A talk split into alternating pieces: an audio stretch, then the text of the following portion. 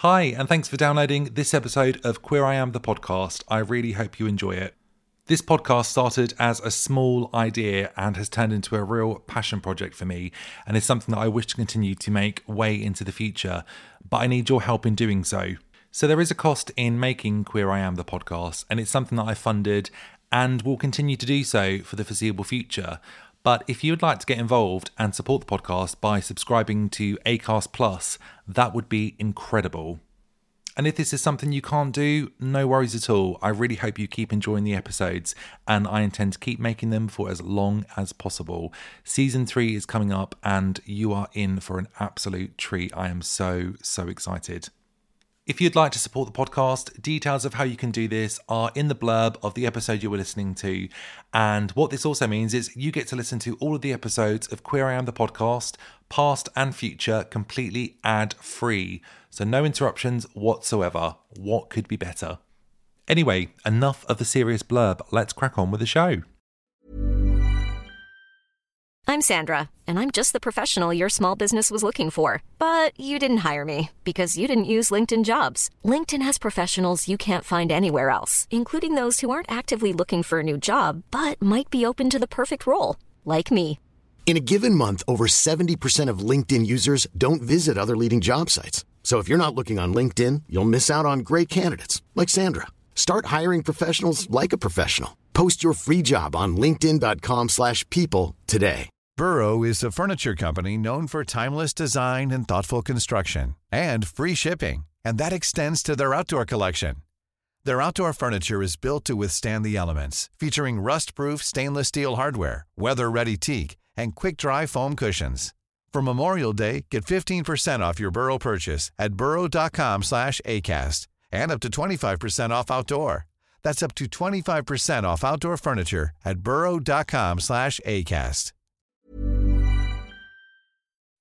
I am so excited to speak with today's guest and for you to hear about their journey. Formerly the UK's best Marilyn Monroe tribute act, Loxley Nixon has released a book entitled From One to Another, which tells the story of how he became the man he had always dreamed of being. The book is an honest and intimate story of female to male transition, and I'm so proud to have him on the show telling his story today. Please welcome to the podcast, Loxley Nixon. So, whatever you're up to, this is your time to settle down, relax, and enjoy the podcast. Welcome to Queer I Am.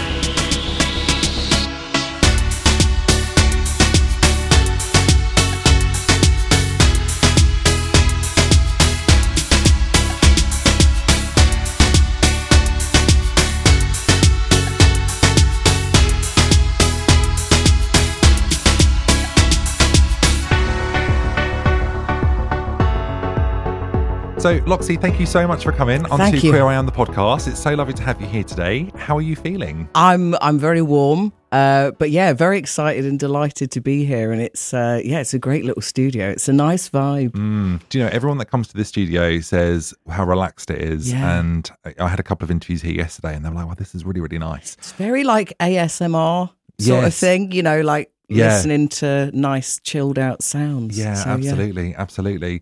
So, if you had to describe a mood, um, excuse me, if you had to describe a song for your mood today, what song would you choose? Oh my goodness, that's an interesting question. Uh, I listen to such a massive selection of music. I listen to opera quite a bit, uh, Mm-hmm. Oh, do you? but I also like really heavy metal as well. I've been listening to Muse a lot. Okay, Um, and there's a song on the latest Muse album called Uprising, which I'm really enjoying. oh, amazing. So- and they're touring soon, aren't they? I think. I've absolutely no idea. I live very much in my own bubble, but I, that's the first song that comes to mind is Muse Uprising. So Yeah, oh, amazing. Yeah, I th- I'm pretty sure they're doing a tour because someone that, from my hometown uh, put on Facebook about they've got Muse tickets. So I'm sure that was recently. yeah. They put a lot on there, so it, it could be. I'm been a while very. I, I was a huge fan of Muse when I was like a young sort of grungy type Yeah. with baggy jeans and a skateboard that I didn't know how to ride. so, so yeah. So it's quite nostalgic. It probably doesn't express my mood very well, uh, but it's a great song anyway. Yeah, well, sometimes I think you can listen to a song and it just gives you a good vibe. Doesn't matter if it's reflecting your mood. It's like if it makes you feel good when you're listening to it. Yeah, important. I'm very kind of I'm very into quite dramatic music. I notice, Yeah. and I'm quite a a chilled out person as nature, but you wouldn't know that listening to the music because I listen to really big, intense, Yeah. heavy stuff. Um, but I find it quite relaxing. Yeah, absolutely. So, where did you grow up and where do you call home now?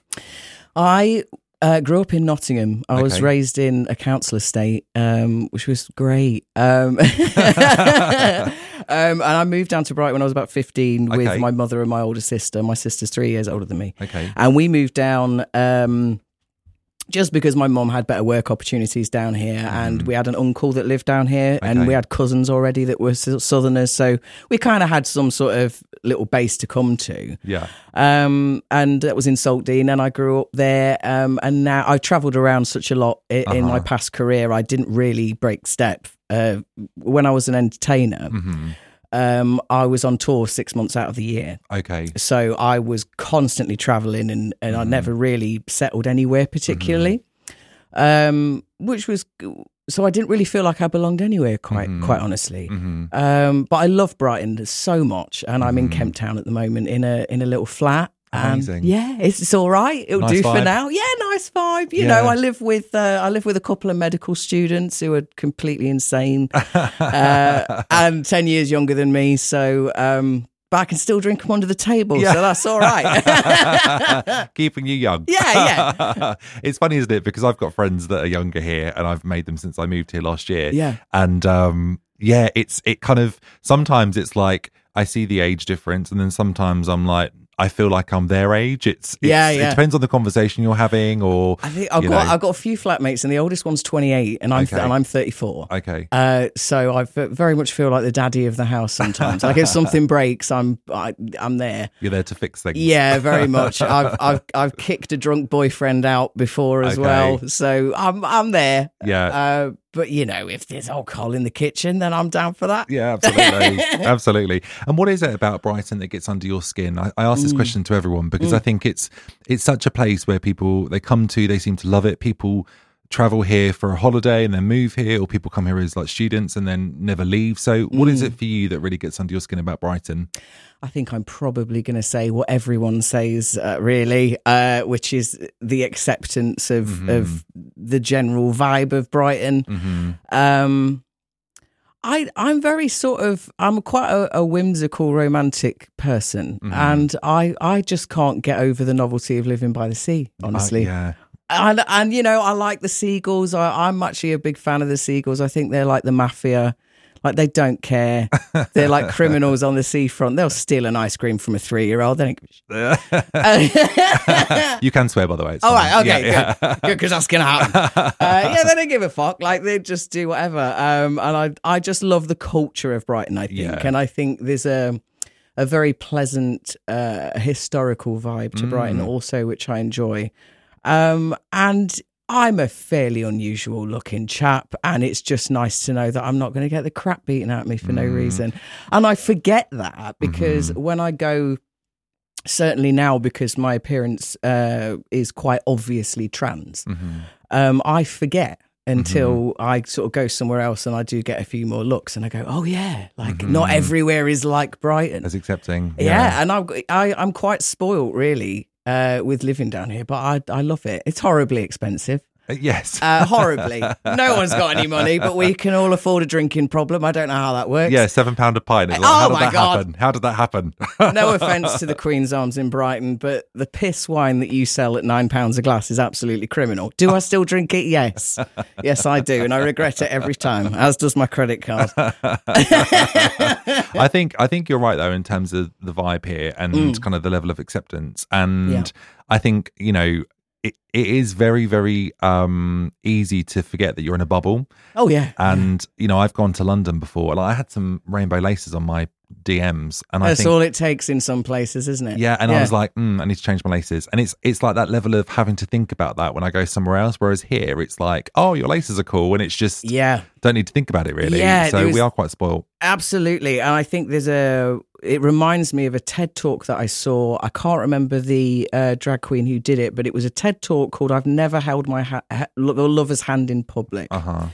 um, and it was a brilliant talk. It's about 20 minutes. It's incredibly moving. And it's about how those micro gestures of intimacy are interfered with by a very invisible tension that's in an environment that has potential prejudice within it. So it's a very beautiful talk. Um, I'm pretty sure it's called I've Never Held My Lover's Hand in Public. Okay. Um, I I can't remember for the life of me the Queen, but it is a TED talk, Yeah. um, and it will probably come up straight away. It's beautiful, Yeah. and it perfectly illustrates what we're saying. talking about. Mm. And those things are, you know, things that we we forget about. And actually, I, I remember kind of in the past, you know, my husband being affectionate in some kind of way in public, and you know, you hear, I don't think about it, but sometimes it's kind of, I don't know, you almost kind of shoulders go up, you feel a bit on guard, and I think it's because Mm. of how we learn to filter ourselves in some way, you know. I think with myself, and something I'm very grateful for having the uh, experience in construction that I've had, Mm. is that the entire environment is Mm-hmm. uh, is a bubble in itself, and uh, construction sites, especially, are quite a homophobic environment, of which I'm largely familiar.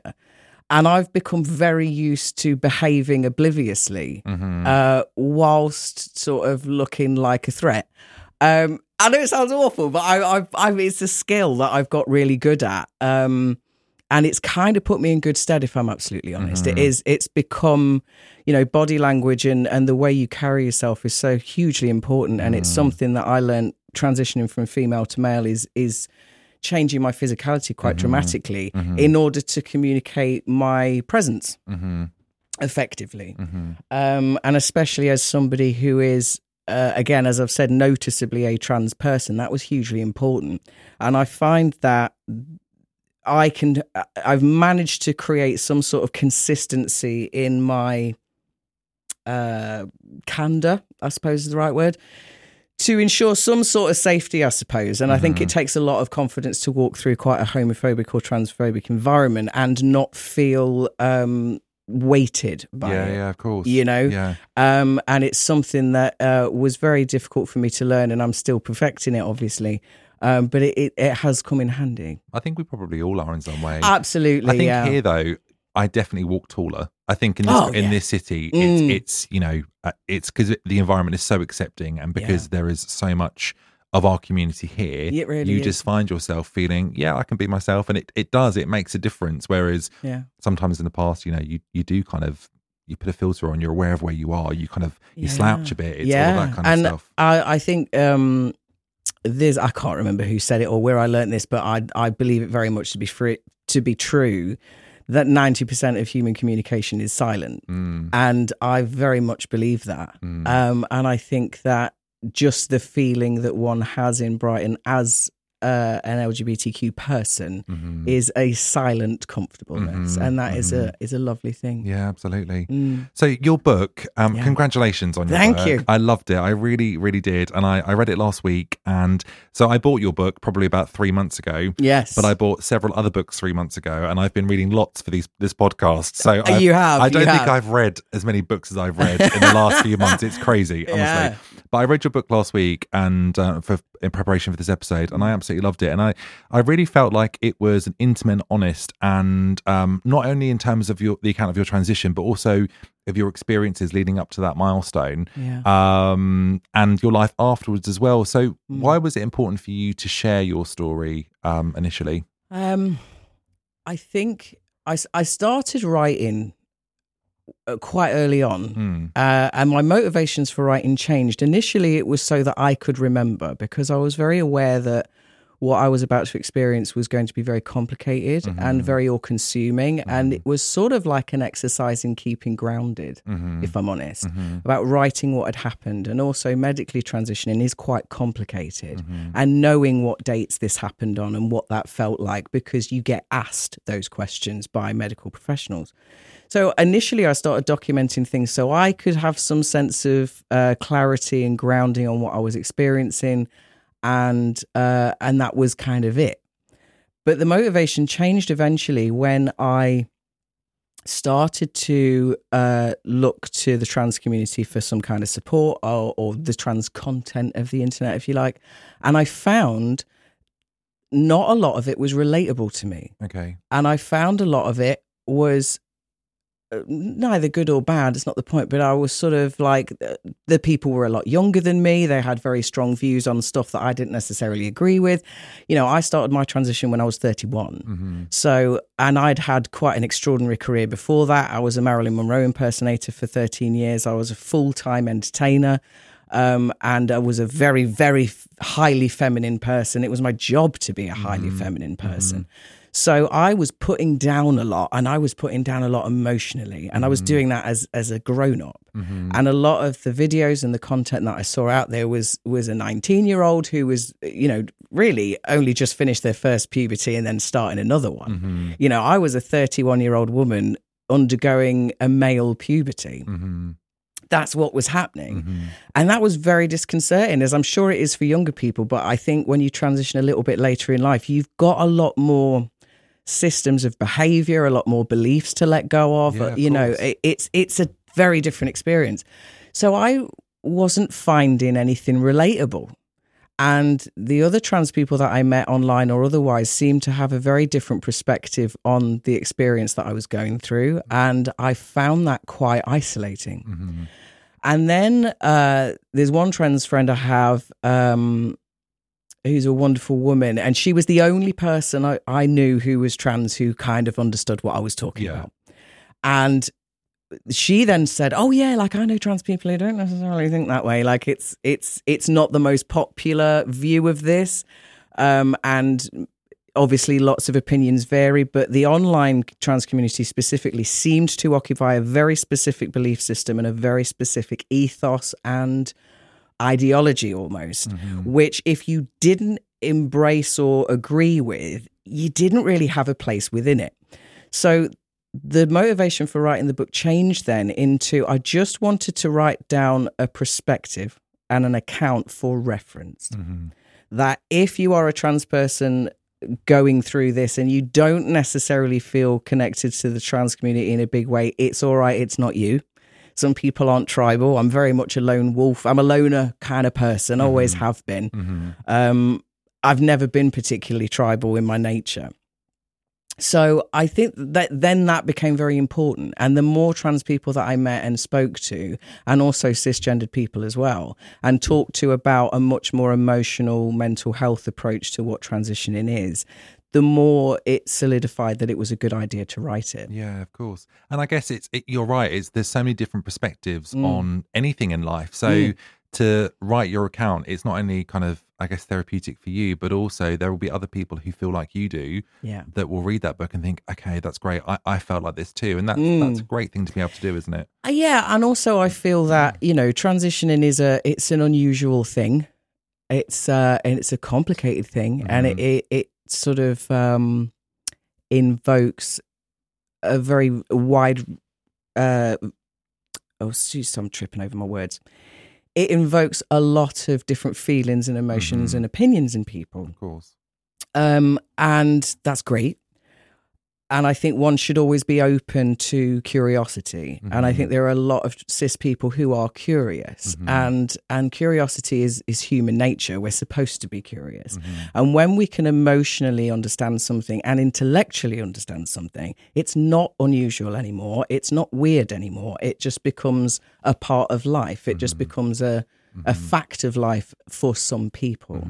And I found that most of the the trans community online and, and the very extreme intense versions of activism that exist were almost kind of very negative towards anybody's curiosity. It was, I'm not here to educate you, go and educate yourself. It's sort of like, right, but where though? Where do people go and get that education? Are they going to Google it? Because if they Google it, they're going to be there all day. Like we Mm-hmm. all know, you know, I've got a headache. Don't put it into Google. Do you know what I mean? yeah, and yeah. transition's even worse. If you put transition into Google, it's just And also, I guess there's a lot of miseducation on there as Oh, well. So hugely. if people are googling stuff and then they're reading something which isn't factual or is is wrong, then you've got people making opinions on stuff that they don't really. Of course, You and also there's there's you know there are certain sectors of of, of very extreme uh, sort of activist groups that are you know if God forbid anyone calls them the wrong pronoun by accident, it's the, the most disastrous thing that ever happened, and it's invoked a lot of fear Mm, in cisgendered people towards the trans community. Like I don't want to say the wrong thing, and I was finding that a lot when I was transitioning, people were very nice Mm-hmm. and people were very encouraging, but they had no idea how to talk to me and they were Mm-hmm. scared to death of talking to me. In case they said the wrong thing. Yeah, and they were very like, "I'm so sorry," uh, uh, and it made it was it got exhausting because Mm. I didn't feel like I was being spoken to like a human being anymore. Yeah, of course. And I found myself saying, "Look, I'm very aware that I'm a woman turning into a bloke. Mm-hmm. All right." I'm in the room. It's the trans elephant. I call it the trans elephant. We all know it's in the room. I'm fine with discussing it because I know. Yeah. Um, I've seen me. Yeah. Uh, so I think as as much as anything, a lot of cis people uh, and a lot of builders subsequently, uh, w- from my work in construction, I was very interested to know what these men who had absolutely no connection to LGBTQ culture at all Mm-hmm. Read it and tell me what you think about it. And even th- they they won't defend this view of them. Quite basic men, Mm-hmm. uh, quite you know what I mean. Quite basic working class chaps. Um, you know, pie and a pint. That's as adventure as it gets. Could understand it yeah. because it was like this is okay. This is the information. This is the very.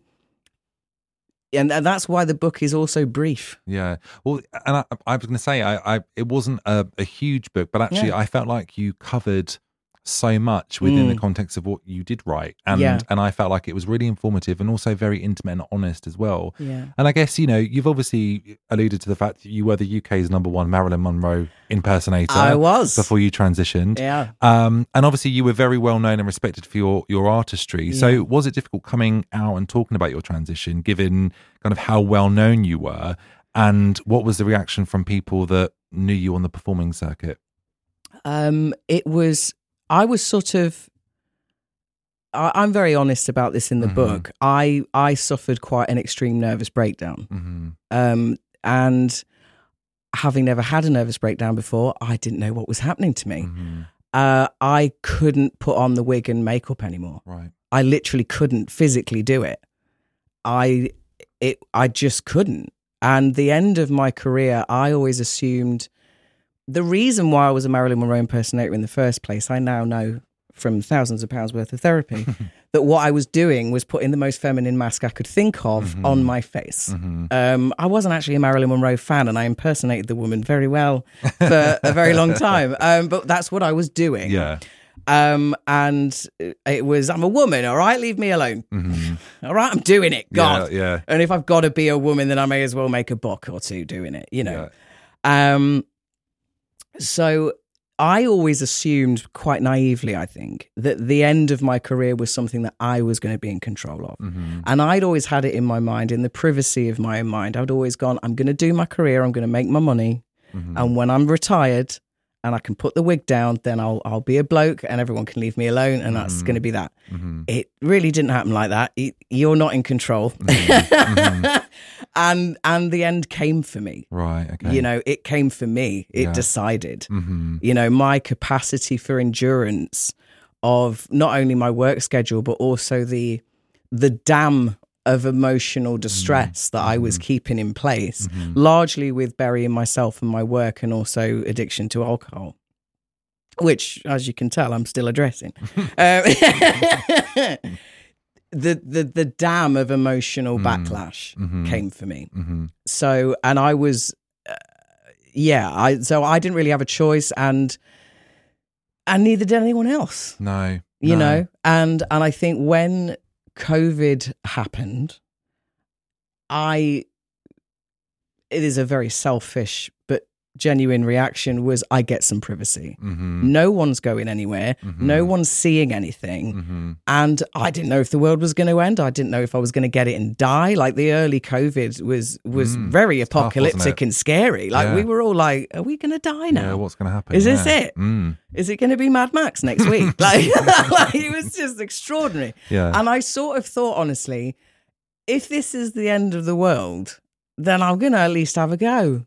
Yeah. You and- know? Yeah. and I sort of disappeared really. Mm-hmm. And I sort of kept my eye on people because I'm a very nosy person by nature. I love social media. I like knowing what's happening. What's going on? Oh yeah, oh, you text me the gossip. I want to know. For God's sake, don't tell me a secret because I'm instantly telling someone else. I'm terrible, but I, I love people and I love I love knowing what people are up to. And I've got a lot of really amazing, creative friends, and Mm-hmm. I and for the most part, a lot of the the creative sort of drag queen and entertainer friends that I had were all freaking out because all the gigs went, all the shows went. That was it. Yeah. And everyone was like, "Oh, What do we do? Yeah. Yeah. And there was drag queens I know who have been doing drag for twenty five odd years, going, "I don't know how to do anything else. Mm. What's going to happen?" So, with my mental health breaking and with COVID as well, it was just the time Mm, you know, and also from what I'd seen, trans at that point was incredibly popular, shall we say, in the media. Um, and uh, it was a crazy year, and I just thought I may as well. mhm. I may as well. So, coming out of it, uh, there was a couple of people. The first question is that I got asked a lot: Will you do Marilyn again? mhm, And I was like, absolutely not. mhm. Um, people can Google me. The videos are there. I entertained a lot of people. I was good at it. Mhm. Um, and I know I was good at it because it consumed my entire life. Mhm. Um, and I did it for a long time. Never again. No. You know, it's the, the answer is not behind you. The No. answer's in front of you. Yeah, yeah. of and I didn't know what I was going to do, and that that the answer to that is still forming a- Mm. as we speak. Mhm. Um, but I knew that I wasn't going to go back to Marilyn. So there was a couple of people that were like, "Oh, isn't it a shame?" um, but that's fine. Yeah. It is to them, and you know, and I, I there were a couple of fans who were a bit gutted Yeah. because they really enjoyed what I did, and that's okay. Yeah. Um, and I think that there was a sense of loss with some people in my life, and that's something that isn't touched on in, in sort of transition uh, topics very much. Mhm. Is that people do grieve you Mm. Because you are making a very dramatic change, Mhm. and people become connected to you because of what you mean to them Mhm. and what you represent to them. Mhm. And when you, excuse my language, fuck that Mhm. and go, I'm actually. I'm actually not that, and I actually never wanted to be this, Yeah. and I'm really sorry. Mm. It it hurts them. Mhm. It does, and Mhm. even though that's difficult to watch as a trans person, it is based in what they perceive as some form of intimacy with you. Yeah. Yeah. Of course. So there were a couple of people who who didn't deal with it very well, and there were a couple of people who took a while getting their head around it. I had a friend I had for 13 years say something, oh, it was such a shame. You were such a beautiful woman. I was like, right, okay. Well, Yeah. uh, thanks. Um, I'm a beautiful man now, but uh, all right. And you, I did have these extraordinary things said to me. Um, and that's such a. I mean that. I mean, I've had something like that before. Um, I, I've had um, um, you're. It's a waste. yeah, that you're gay, and I'm like, "N- no, it's not. I, d- I don't think that. To actually, who? but it's yeah, exactly. a But- waste of what? uh, yeah, I know. Well, exactly, and it's like I don't know. It's just some people say the. I think some people say things because they're not sure what, What to, to say, say. and they think they're giving you a compliment, and it's like I'm being my authentic self. Like, Yeah. be be kind. You know, listen. And I think with this, that was another thing that's great about the book as well, because there were some people who were like, I just don't get it and I don't get Mm. what to say. And Mm-hmm. I think that the the point of I was very, very unwell and I was Mm. very, very unhappy for a Mm-hmm. very long time. Mm. And my uncomfortableness, Mhm. my unhappiness Mm-hmm. was like second nature to me. It was it was breathing. Mm-hmm. I was so comfortable being uncomfortable that I thought that was normal. normal behavior. Yeah, And it was only when I started to be properly diagnosed and I started to get some proper psychological help to what was happening to me Mm. that I even realized that I was trans, to be frankly honest. Mm. Because there are other other mental health concerns that do and I should also first say because there might be trans people listening to this getting very upset at this point that there are a cer- there's a certain vein of the trans community that believe that transgenderism is not a mental health concern right. and that that is something that is offensive. It is my belief, and it is also the belief of quite a few uh, trans people that it very much is. Right. Okay. That gender dysphoria disorder is a mental health condition. It's not an illness, it's a condition. It is something that causes distress. And there was something wrong with me. I was in distress. There's nothing wrong with my body. My body is perfectly functioning. My brain was in distress being within this, the body, Body. it was in. right. So to transition is effective treatment for that disorder. Mm-hmm. That's the way it's seen medically, and that's what has to happen in order for you to transition medically in this country. Is that you need to have an independent two di- independent diagnoses for gender dysphoria disorder. Mm-hmm. It's only when you have those independent diagnoses that you then be put forward to and referred to the correct care to relieve your symptoms of gender dysphoria disorder, if that makes sense. And that is then obviously the journey for you transitioning. That's your who you hormones. That's today. surgery, which you again have to be referred for. You Right. have to you when you're so you get diagnosed, you then become on what's known as active treatment, which Mm-hmm. may be it was whatever hormones are appropriate. It's when you show uh, mental improvement on that uh, medication. This is all the way it's spoken about when you medically transition. This is what doctors say to you Mhm. if you are seen as being medically improved by being on that treatment, you then may be you may request to be referred for surgery. You then have to be assessed that, that surgery is going to do you mental good and not cause you psychological harm, and it's not going to be something that is going to be regretted further down In the, the line. future, Yeah. yeah. So. And of course, those things are very important to be in place because if they weren't, it would be medical negligence. Mm-hmm. So that diagnosis is very important. Mhm. Um, You meant sorry, just to go Yeah. in there because you actually mentioned in the book, and it's something that I've written down here as well. It was around, you know, needing to convince medical professionals Yes. that you were in fact trans Yes. and actually to be prescribed testosterone. yeah. And you talk about that initial phone call where Ugh. it was so distressing, and actually you're having to, you know, convince someone, and they're Yeah. they're not sure. I mean. You're obviously going through so much yourself at that Yeah. time. How did that feel to have to be in that situation and you Well, know I- have that conversation? again, it's something that's quite unique to my perhaps my age and my life experience. I was a survival machine. hmm Vulnerability wasn't something I tolerated Right. of myself. Mm. Um, that that wasn't applicable to my survival at that time. Yeah. So to for somebody to a stranger to go, hi, so talk to me about how vulnerable and unhappy you are. Mm-hmm. That just was like my wiring just did not cope with that very Yeah, well. Also, there are other mental health uh, concerns that manifest themselves uh, manifest themselves in gender confusion and uh, identity issues, such as borderline personality disorder. There are a couple of symptoms of borderline personality disorder where you do struggle to have a sense of self, Okay. um, and there are, you know, moving forward things like very serious things like schizophrenia and and, and other very very serious things Mm. it is part of mental instability to struggle with a sense of identity. Mm-hmm.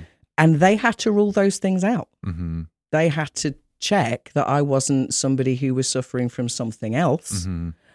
so that they could be 100% sure on this is the correct thing for you. Mm-hmm. Because these hormones, uh, you know, I'm going to be honest, they ravage you. Mm-hmm. You know, you are going against, again, I might be annoying people here. I'm sorry, guys, but you. You're putting hormones in your body. You're effectively going against what Mother Nature has done. She doesn't take kindly to that. you know, like, And I guess you said like you're going through a puberty again. Oh aren't you? yeah, Yeah. Uh, going through puberty at 31, what that was a, interesting. Yeah. Acne, I stank.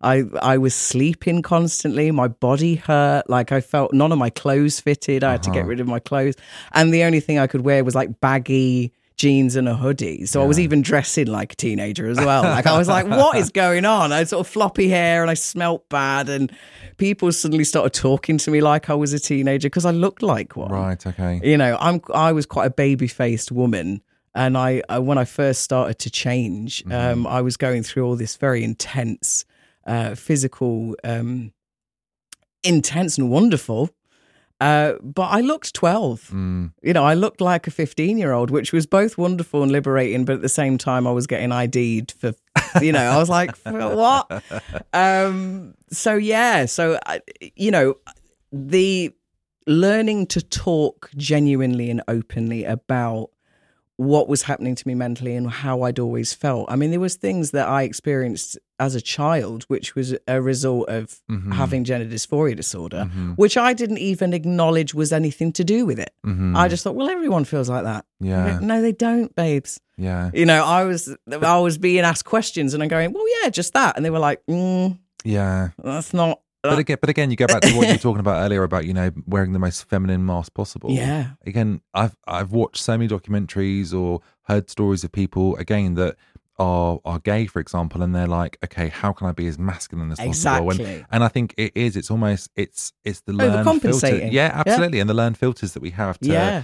to ignore how we're we're feeling, and Yeah. um, so it, it's it's interesting that years later you then recognise those kind of moments and say because it was just "Ah, normal to me. Like Yeah, I was like, well, that's you know, eh. and there Yeah. wasn't. I mean, the fantastic thing about how the the high visibility there are uh, within the trans community. I don't mean to bash it if it sounds like that. I really don't.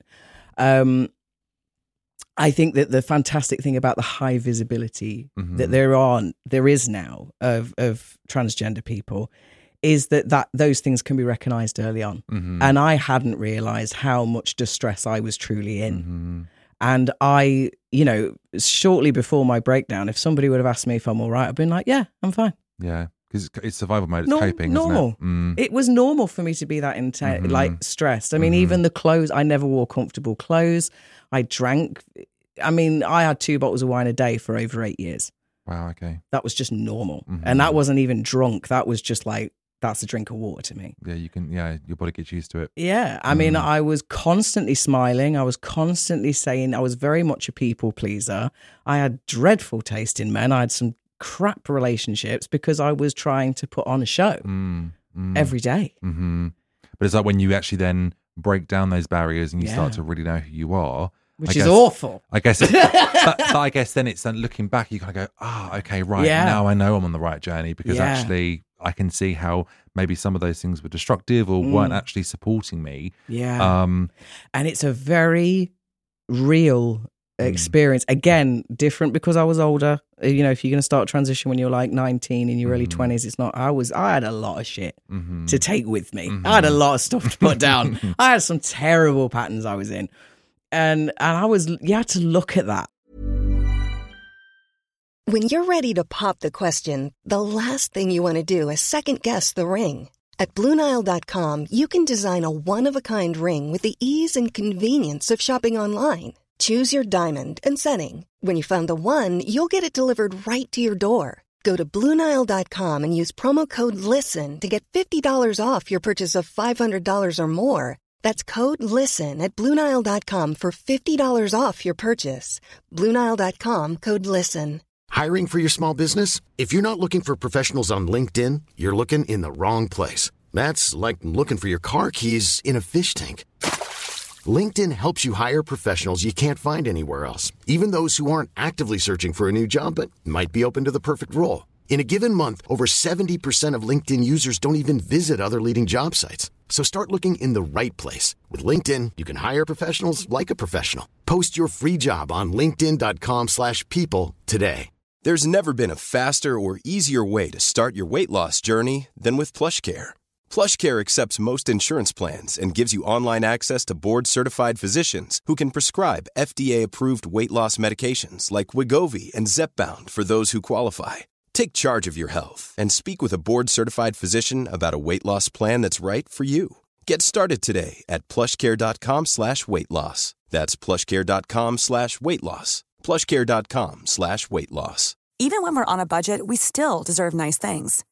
Quince is a place to scoop up stunning high-end goods for 50 to 80% less than similar brands.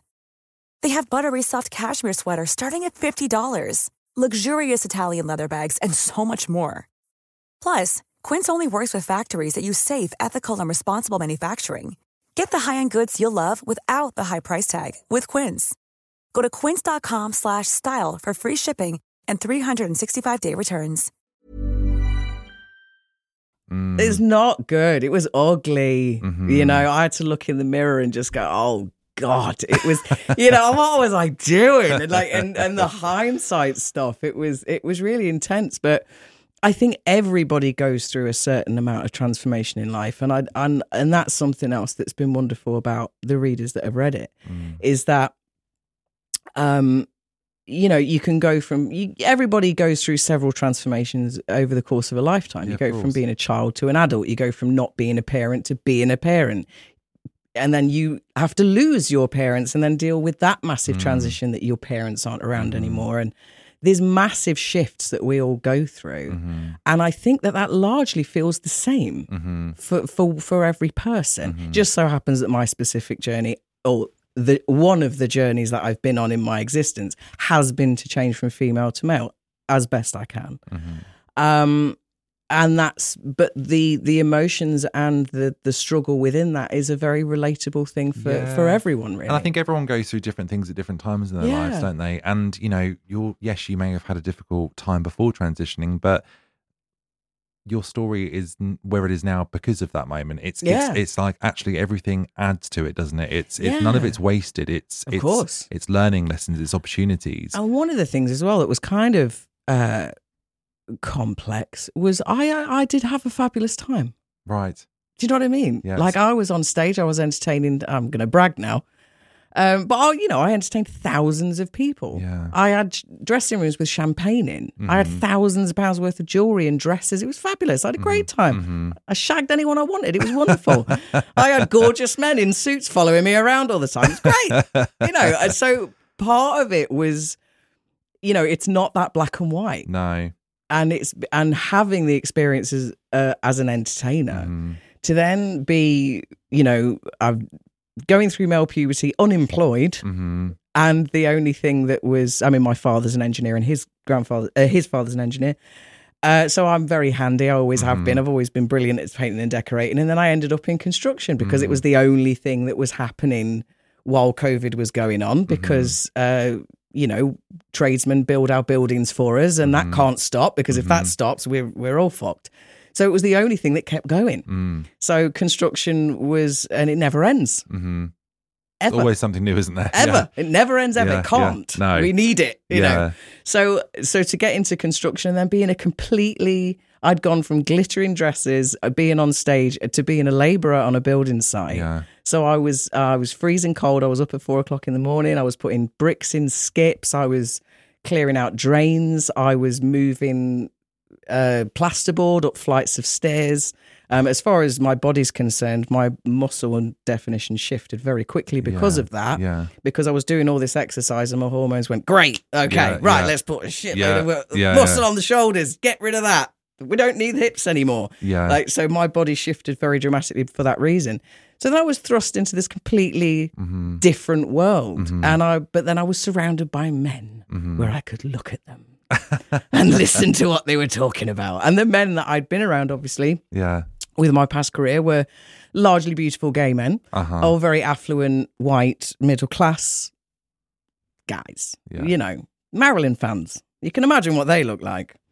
You so know, I guess it's a different context, isn't it? Oh, being in a building site. Yeah. So, so is it almost like a I don't the wrong word, but like an education in some kind of way? a hundred percent. Like just being able to I Yeah. guess you're you're going through your transition, but actually you're learning a different way of life as well. A hundred percent. Right. Yeah, because it's it's almost and I was I, I was writing every day at this point. Mm.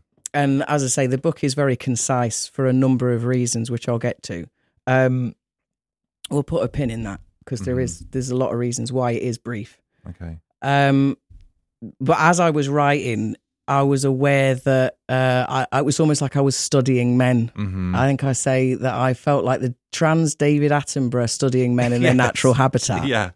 Um, because I was seeing a side of men that not a lot of people see. A Mm. construction site is very much like the way I described it. It's almost like being in the military or in prison or in a compound, quite culty. There is Mm. there's a pecking order that exists on Mm-hmm. a construction site that does not exist outside. There are no women anywhere. Very alpha, I'm guessing. Oh well. yeah. Yeah. Uh, but everybody has a place and everybody has a job to do, and you Okay. Mm-hmm. have to do it well because if you fuck up, everything else fucks up. Mm. So there's a lot of individual responsibility, and there's a lot of. Uh, it is very military esque. Mm. You know, everybody has to comply, everybody Mm-hmm. has to do their thing. So I was then in an environment where I wasn't special and unique and glittery and beautiful anymore. Mm-hmm. It didn't matter. What mattered is that I got that three ton of that skip over there because there was this arriving and I had to do this and they didn't give a shit. Mm. I just had to be a man like You- you everyone need else. To do it and, and crack on. Yeah. And if I didn't do my job as a man, there would be consequences. And I Mm-hmm. couldn't cry about it. And I know that sounds odd, but that was so freeing hmm because my identity, which was something that I'd struggled with for years, Mm-hmm. just didn't matter. I was just a man, Mm-hmm. the same as everybody else. I ate dinner when they ate dinner. I went, you know, I went to the same lavies as they went to. Mm-hmm. I was covered in crap every day, just like they were. And suddenly I felt normal. Mm-hmm. And a lot of trans people, what they really, really want, and I know I speak for a lot, is just to feel normal, hmm not to feel special or different or whatever. I know we all are, and we're all very special and unique, and I, and I get that. But just to feel like a normal human being, hmm and be treated fairly, just the same as everyone else. equality. Yeah. So even though working on a building site was horrific and, and my mom couldn't believe it, she was like, What are you doing? And I was like, To me, this is literally this is like play, hmm you know? But I guess you're kind of you're removing.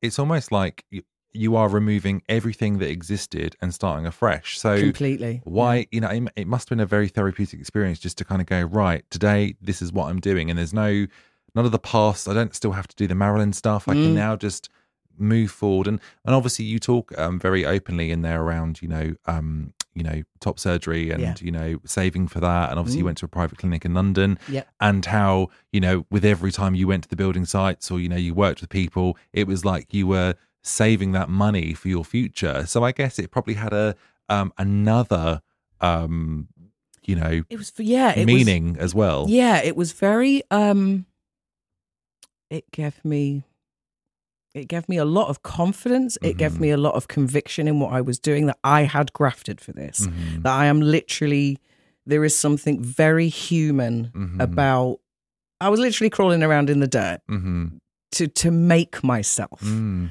And and having no sense of identity before really to the point where I just pretended to be someone else every day. It was so good. Mm. Just like I have to graft for this. I have to push for this. Mhm. And it made me strong and it made me strong in my boundaries and it made me strong in saying no and I took a lot of shit and and of course I'm on a building site just like every bloke does. Mhm. You know, I was I was called girl face, the tranny, uh Oh my other st- Yeah, but it would everyone's called something offensive. Mm. oh so it's like normal on a building Yeah. site Oh yeah. And there was, you know, there was there was a guy whose name was See You Next Tuesday. Like every I've never worked on a building site, so oh, I'm it's just like, what? no one's nice to anyone. But how did that make you feel though in terms of those? Because obviously those, I guess those names are you know offensive. So how did you feel going through that? Honestly, it was it was kind of liberating in a way because you know what? One of my biggest fears with why I didn't transition was who's going to come for me, who's going to come and get me, Mm-hmm. how vulnerable am I going to be? Mm-hmm.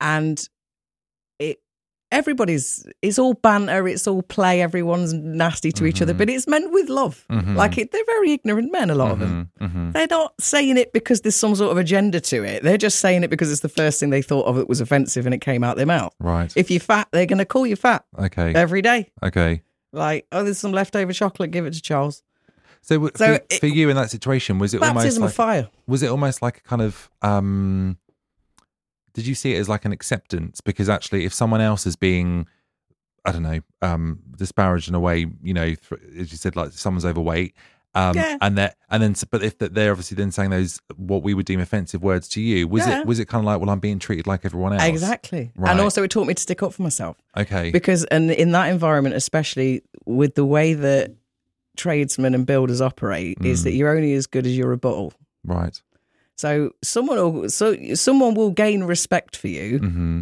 instantly by Mhm. how viciously you put up with these you put up uh you react Mhm. and how funny it is mm-hmm That- Yeah. and I know that sounds ridiculous, but that's the way it works. I mean, they Okay. were like, like, "All right, Tranny." I'm like, "Yeah, but my dick never goes soft, does it?" like, and I, like, and so you learned to kind of give Oh, back and yeah, and it was it was great because you know I was um a lot of them fancied me also, which was hilarious. Okay. Because I was sort of like a very effeminate boy right. wearing a hard hat and steel boots, and I was the most feminine thing that had so, most of these men had seen at work ever, yeah. And it was a bit sexually confusing for him, which was also fun. So I was shocked, you know, you fancy me really? so you played on that as well oh yeah, of of course, like yeah. Of course. But I think it's you know obviously it's I guess you are throwing yourself into the lion's den in that situation, aren't you? Yes. In terms of so so if it's supportive to you to um you know stick up for yourself and to learn how to do that, Mm. that's only going to hold you in good stead, I guess, for which is like when when we first when we first started talking you know it, it's it really has strengthened me and it Mm. wasn't something i ever thought i would do Mm-hmm. it's not a choice i thought i would make it was it was a covid choice Mhm. Yeah. i needed some money yeah, and and being in construction is great money yeah. um it really is i mean you can make a thousand pounds in 10 days Wow. if you want to Okay. you won't sleep You're up at four a.m. the work is there Yeah, the four a.m. thing. When you said that, I was like, my goodness, I just yeah. Oh yeah, like I was walking very heavy plasterboards up flights of stairs for eight solid hours. Yeah, So it'll kill you, but you can do it. You can do it. And I did it. You know, it was it was a lot of money. Um so I was incredibly fit and slim. Um and it was sort of I don't know, it's probably slightly masochistic really, but I I sort of thought if I'm doing it I I can take a thrashing. I can take this Mm-hmm. and I'm I'm strong enough to do this. And if I'm gonna be regarded as a man moving forward, then surely the title of a man, as is the title of a woman, is something to be earned. Mm. And I was very comfortable to earn it. Okay. Um, and I because of it odd really, but because of my experience in construction, I learned how to converse with men as a man. Mm-hmm. I learned how to put up with certainly heterosexual male bollocks, of which Mhm. there is quite a lot. Mm-hmm. Um, and I find it very easy now to establish uh, respect with straight men Mm-hmm. because of my experience in that environment. You you Mhm. so- you you sort of learn to speak fluent cis, Mm-hmm. Yeah. and my reactions to things and and the way that I respond to humor and the fact that I do know what I am. I can see me, Mm-hmm. Mm-hmm. and it's okay. yeah, and you feel comfortable. I am I'm Yeah, comfortable. I, absolutely. you know, I can see me. Mm-hmm. You can see me. Mm-hmm. Uh, you know, and also there is the question, which most people think when they look at a trans man, is has he got a dick or not? That it, it's just the question. Wow. It just is, Mm. and that's okay Mm-hmm. because of course it is. And I think that that question is usually put to the back of someone's mind when they realize the complexity and the emotional, uh, the emotional side of it more. Well, and like you said about giving this book to people that you worked with, I mean, I think you know, and, and being so honest and frank in your story, I guess it, Mm. it's it, you know, it is, you know, I think when people don't don't know about something, it's easy just to kind of go, oh, that doesn't affect me. I don't need to know about it. Yeah. But as you say, like the complexity of transitioning for anyone, yeah. um, and living as a queer person, Yeah. if people if that isn't in their in their mind and actually they read a book like you've written or Mm. or any literature out there it does i think give people a new understanding of actually what people are going through doesn't it so Yeah, and also, you know, like to to to reillustrate again that curiosity is okay. mm, mhm, That it's it's all right, and I understand. I'm a very frank person, Mhm. and I I know that when I say things, people's eyebrows go up. I've always been that person, mhm, and I'm fine to be that. mhm, I'm fine to talk about the trans elephant in the room because it's only if we get to the mystery mhm, is is taken off Mhm. and th- there's a lot of sensitivity which i completely understand and there's a lot of people who are very fragile about it there's also people who are very vulnerable because of it Mm-hmm. i'm in a very very fortunate situation i've had an extraordinary experience i've been and i was an entertainer for a long time i used to get on stage for a living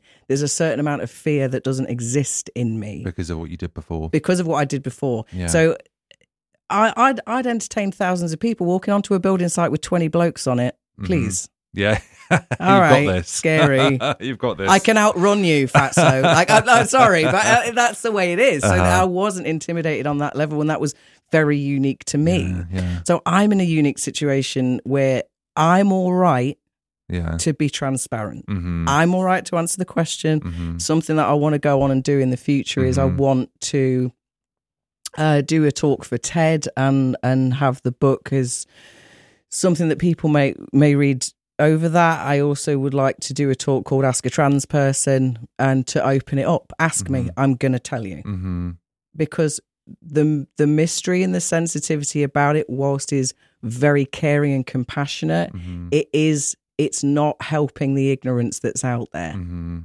mhm. It's not helping. yeah And there are people, again, this is why the book is very short and brief, is because there are people who aren't going to read a whole book on Mhm, this. They mhm. don't care that much.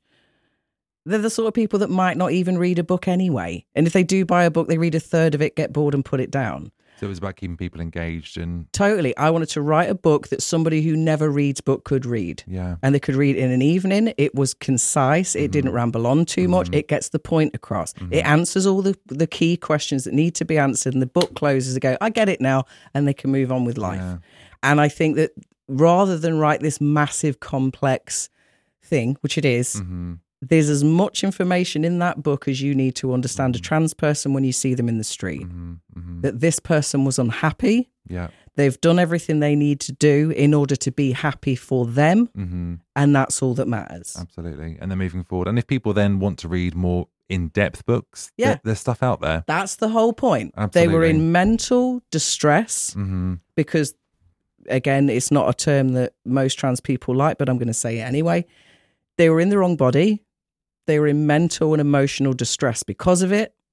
They have made the steps necessary to change their physical body as best they can hmm to relieve that medical dis- mental distress hmm in order to be as happy as it's possible for them to be. hmm That's it. hmm if that means surgery, if that means hormones, if that means wearing this and that, doesn't matter. It all comes down to that thing. Unhappy, change is necessary. hmm The outcome is happier. hmm That's it. Oh, and authenticity.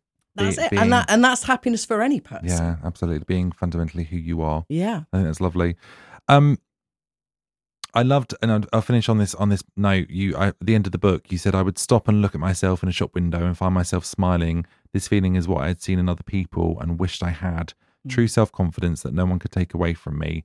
Um, so, and I can see today you haven't stopped smiling. Um, would that Ah, would yeah. that be fair? Yeah. I yeah, I I am quite literally living the dream Mm. and uh at my most unhappy I I drank very heavily and I I was you know in in in a lot of distress and I didn't care if I didn't survive Mhm. what I was doing to myself. hmm I didn't actually care. Hmm you know uh, and the level of unhappiness that i got to was so normal to me that i thought that not existing hmm was casual frankly. Hmm so the fact that i wake up i'm very vain now. Mhm. i love the sight of myself. Hmm uh, I But do. that's lovely. I That's love it. I love it. I'm very happy with myself. I'm I'm single as anything, but I, I'm having a lovely time. um, I get me. Yeah. I've got me Yeah. finally, and and I look in the mirror and I'm like, God, look, look at me. I'm doing. I'm that guy. yeah. And I used to be so envious Mhm. of people's happiness, and you can tell when you see a happy person, it's in their eyes and it's in their skin. Yeah. And I, I just, I was so envious of that, hmm and I will never get tired of the sight of myself. hmm Um, and I- all I would say is, it doesn't matter if someone's trans or otherwise, whatever the struggle is, hmm whatever it is, if you're unhappy, it's worth it. mm It's very, very hard to get happy. hmm It's very complicated and it's shit. And you have to look at this ugly stuff and you have to wade through it. I literally waded through mod. I literally did it. And it is so worth it. hmm And it and it just so happens that was my story. And I hope that people who read it are energized by it and Mhm. given and given some hope for the, whatever their situation is, trans or not. hmm It doesn't matter. Just Mhm. keep going.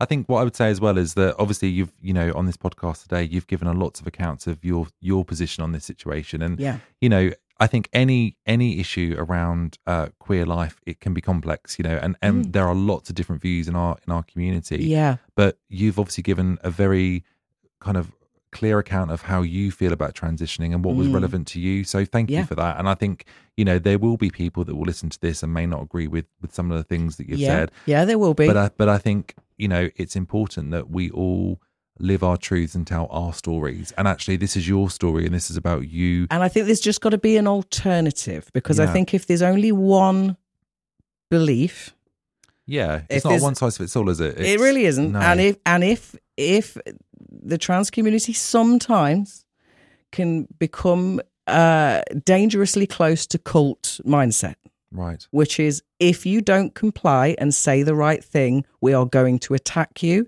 we're going to ostracize you, and we're going to call you transphobic, and then you're not in this clan anymore. right, That is dangerous mindset. You have got to be able to critically think think. Mm-hmm. You've got to be able to question. You've got to be able to satire. Also, maybe have a sense of humor about it. That's also okay. We're allowed to find stuff funny. It's Mm-hmm. Yeah, all yeah, yeah, yeah, absolutely, it's absolutely. just, that's just yeah. Trans people are very resilient. We've also got a sense of humor. yes.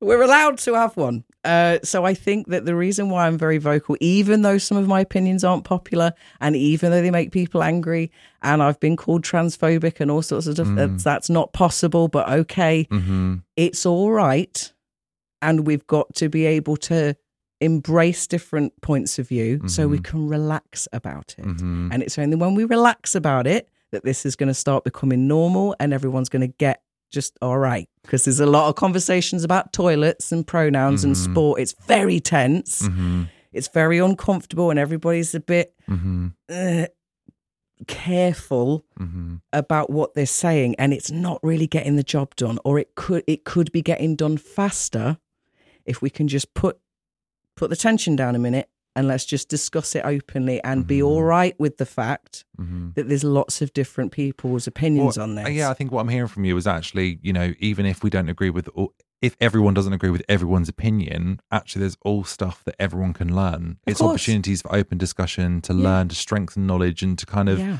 See things from different points of view. But I think that same could be said for anything. anything. exactly. You know, that the world is so diverse in so many different ways, and we all have so many different opinions. It's important to keep an open mind and keep talking about things. It is, and the trans community is very small and it's very vulnerable, and I can Mm-hmm. completely understand why it's so self-protective. I really do understand that, Mm-hmm. and I really do understand the fear of if we're perceived in this way, then we're vulnerable, Mm-hmm. and and the and the very close protection there is on that, and and that's true. Mm-hmm. But if if trans people as a whole are going to be taken seriously, Mm-hmm. and if and if we're going to have the same rights and respect as everybody else, then we've got to be able to intelligently, calmly, without freaking out and barking transphobia at every question we don't like. Mm-hmm. We've got to be able to discuss it and embrace different opinions, and we've got to come to a, an agreement as a planet. And we're not going to come to an agreement as a planet if we're very, very, you know, staunch mm-hmm. and utilitarian about one mm-hmm. point of view. It's mm-hmm. not the way humans work. Mm-hmm. So that's why I'm vocal about it, and Yeah. that's why I want to open that discussion. Absolutely. No, that makes complete sense. Thank you so much for sharing your story with us today. It's And been an absolute pleasure. as I said, I really enjoyed the book, and I thought that it was an intimate um, and detailed account. And as you said, it was a short book, but it really did um, provide me with lots of information. And I'd encourage anyone to, to have a read. So thank you so much. It's been my pleasure, and I, really hope that people do buy it, even if you disagree with it. Great, that's good.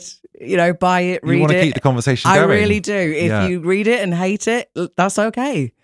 Uh, Leave the review and leave the respond. review. That's all right. It's Yeah, okay. I mean, yeah. most of them have been fantastic. but I think I think go back to what you said. You know, I think it's important with anything in life to keep conversations going, Yeah. and we've we you know for things to change and move forward, you know, we've got to have openness and opinion, and you know, we we all have to do that in our walks of life. It's it that's that's really really Part important. being a grown up. Yeah, absolutely. And some things are are difficult and complex and uncomfortable. Yeah, Um, but that's how we learn sometimes. It you know? is, and that's also being a grown up. Yeah. You know, Yeah. like it's. Uh, I still have.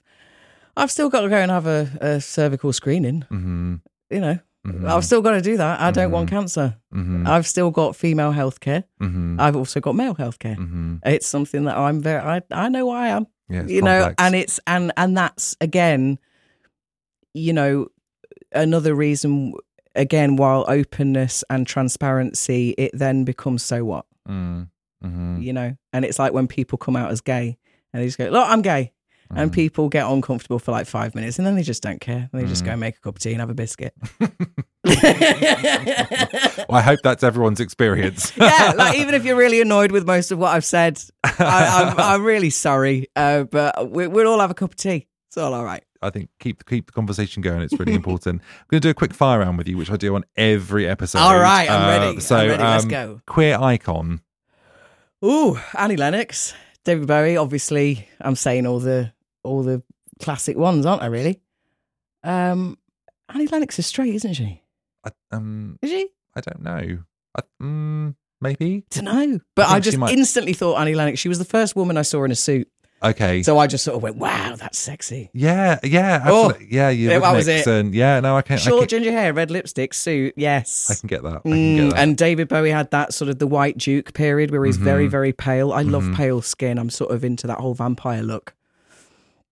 And he had like white hair and white skin and white clothes, and he was very ethereal. Yeah, and he just looked like he was from somewhere else. yeah, I've had well, a few people have said David Bowie. Um, so- yeah, everyone does, don't they? Yeah. I mean, uh, yeah. So, a bit classic answers there, really. yeah, awesome. Queer anthem. Oh goodness.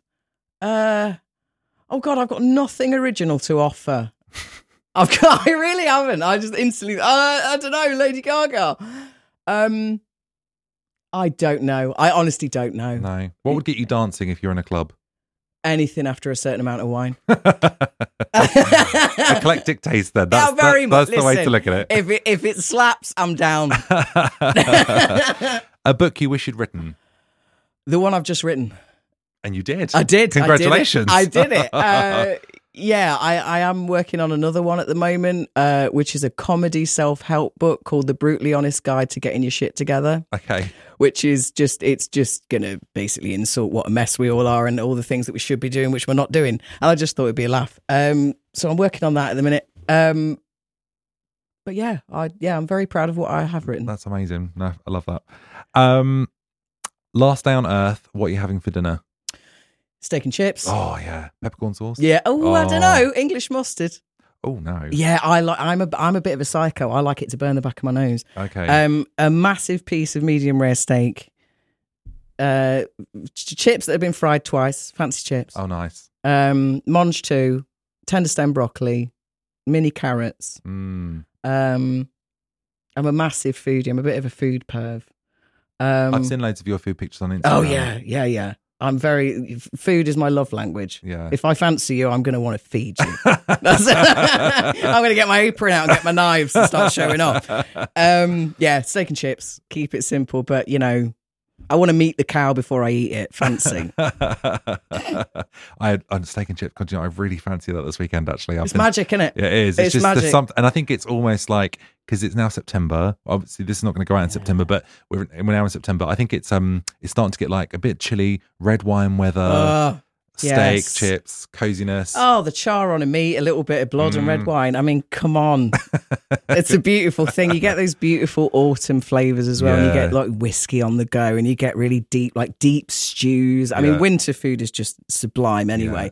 I mean, summer menus are all right because it's just, it's everything's fruit, in it? Mhm. But, uh, but yeah, it's starting to get exciting food wise. Stew and dumplings. Oh, lovely. go on. Love it. Oh, Love it. Bit of suet, my lord. Oh yeah. Oh goodness. And I, I was going to say what's next, but I think we we now know you this new book. Yeah, so I've got a little book. I mean, I don't know. I'm working on it. I I sort of I do stuff to make my make myself laugh Mm-hmm, sometimes, and because I've I'm still learning how to be a man, and I'm still Mm-hmm. learning how to get my shit together.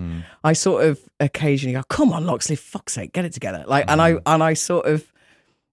We're all a bit crap as Mm-hmm. adults because we we all we've all got stuff we, we should be doing and we're not doing it, Mm-hmm. um, and I think that's a, comes a very relatable thing Yeah. when you get to a certain age. Yeah. And I think when you past 35, you just admit the fact that you're a bit crap at stuff. Procrastinate a little bit. Yeah. And you sort of just go, oh know, oh, what am I like? And I sort of, I started writing this book um, that was just making me laugh. And it was kind of like a, giving myself a bit of a bollocking. Mm-hmm. Um, and it just, it just got funny. And I just thought I'd love to write a self help book that isn't, you know, because you see a lot of it online, like these sort of tap into your true self and boundaries and this, but no one actually gives you any practical advice of how to do that. They're sort of giving you slogans and there's a woman in a car usually with like inspirational music in the background and she's got a weird effect on her voice and she's saying stuff like Take a deep breath. take a deep breath and realize that you're a goddess and he's a twat and don't text him and stuff and it's very sort of what I think when you write something as well, because I'm I'm actually doing a bit of writing at the moment as well, and I, Great. and yeah, I love it, and and I think that I do think that um you should write it for you. Yes. um, especially if it's a, a type of book where actually it's more of a, a journey book or self help, whatever. I think it's almost like it's important to think, okay, well, what, what would I want to hear? What would what would I like to read? So actually, if it's making you laugh, that's great. Isn't yeah, it? and I think as well, like something that exists very much, um, which I had, you know, loads of. I'd, I had a nervous breakdown. It was I, I just had slogans said to me for a year. Mm-hmm. You know, become your best version of yourself, and it's like, yeah, you know, I've been through a lot, and I've I've made a new version of myself, but I Mm-hmm. still drink too much, and I've still got this, and I still I'm still annoyingly opinionated. I've got a tone of voice that makes my opinion sound like the gospel. I get it from my father. I can't help it. you know, I I I'm a terrible show off, and I'm arrogant. Like it there are things that are just a part of who you are and i find that with self-help it it's written with the assumption that everybody is capable yeah, of these massive shifts yeah, and they're capable of that in an afternoon. Yeah. That like you know what just do your laundry babes call yourself a queen put on some beyonce don't text him back and you'll be absolutely fine it's like right but what if your mum's a narcissist Yeah, like, what if what if your boss flirted with you and you kind of want to shag him as well? And what it, life's complicated. life is complicated. It really absolutely, is. absolutely. Like, why can't I do my laundry? What's wrong with me? Yeah. What do you do when all three of your kids are crying and the washer breaks and your freezers decide to start defrosting? No amount of slogan is going to fix that day Yeah, for yeah, you. yeah. And yeah. like, and I'm a goddess. It's not going to help. It really is isn't. No, no. Beyonce, as fabulous as she is, cannot help this day. No. and I, I think I think writing a self help book because I've been on the very precipice of Yeah. brain exploding suicide. I think writing a self help book that is just like this is how shit it can get. Yeah. I just think it's really funny. No, be- I will look forward to reading it. It's fantastic, absolutely fantastic. Thank you so so much for being on the podcast. I've loved Um, it. Thank you, It's been wonderful, and um, yeah, I can't wait to read the book, and uh, we'll catch up soon. All right. Well, what an interesting conversation. I'm so glad that Loxley came onto the podcast and shared their story today. It was a really interesting discussion. And I think the great thing about podcasts is that you can have discussions with people about different things, sometimes difficult subject matters that are complex in nature, but it's an opportunity and a platform for different viewpoints. And I think that's exactly what happened today. So I'm really pleased that Loxley came on the show and we had the discussion. And I would encourage everyone to take a look at the book From One to Another, which you can buy on Amazon.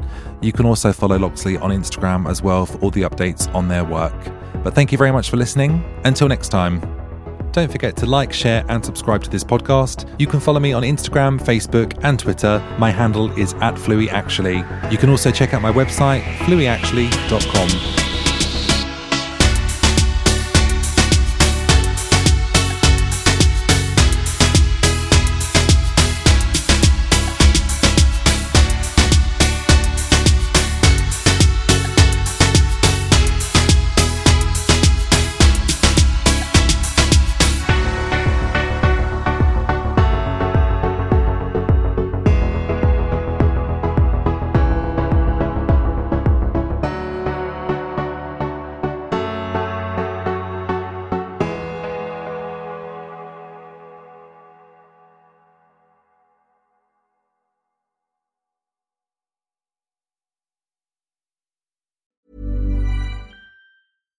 If you're looking for plump lips that last, you need to know about Juvederm lip fillers. With Juvederm Volbella XC and Juvederm Ultra XC, your lip look, whether it's subtle or bold, can last up to one full year with optimal treatment and no additional maintenance. Find a licensed specialist and see if it's right for you at juvederm.com today. That's J U V E D E R M.com. Add fullness to lips in adults over 21 with Juvederm Volbella XC or Juvederm Ultra XC. Do not use if you have severe allergies or a history of severe allergic reactions, or if you're allergic to lidocaine or the proteins used in Juvederm. Tell your doctor if you have a history of scarring or taking medicines that decrease the body's immune response or that can prolong bleeding. Common side effects include injection site redness, swelling, pain, tenderness, firmness, lumps, bumps, bruising, discoloration, or itching. As with all fillers, there's a rare risk of unintentional injection into a blood vessel, which can cause vision abnormalities, blindness, stroke, temporary scabs, or scarring. For full important safety information, visit juvederm.com.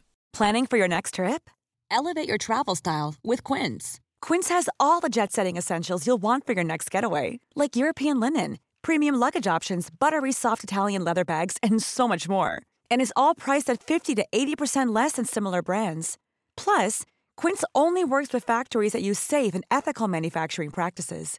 Pack your bags with high-quality essentials you'll be wearing for vacations to come with Quince. Go to quince.com slash pack for free shipping and 365-day returns. Imagine the softest sheets you've ever felt. Now imagine them getting even softer over time. That's what you'll feel with Boll and Branch's organic cotton sheets. In a recent customer survey, 96% replied that Bowl and Branch sheets get softer with every wash. Start getting your best night's sleep in these sheets that get softer and softer for years to come. Try their sheets with a 30-night guarantee. Plus, get 15% off your first order at bollandbranch.com. Code BUTTERY. Exclusions apply. See site for details.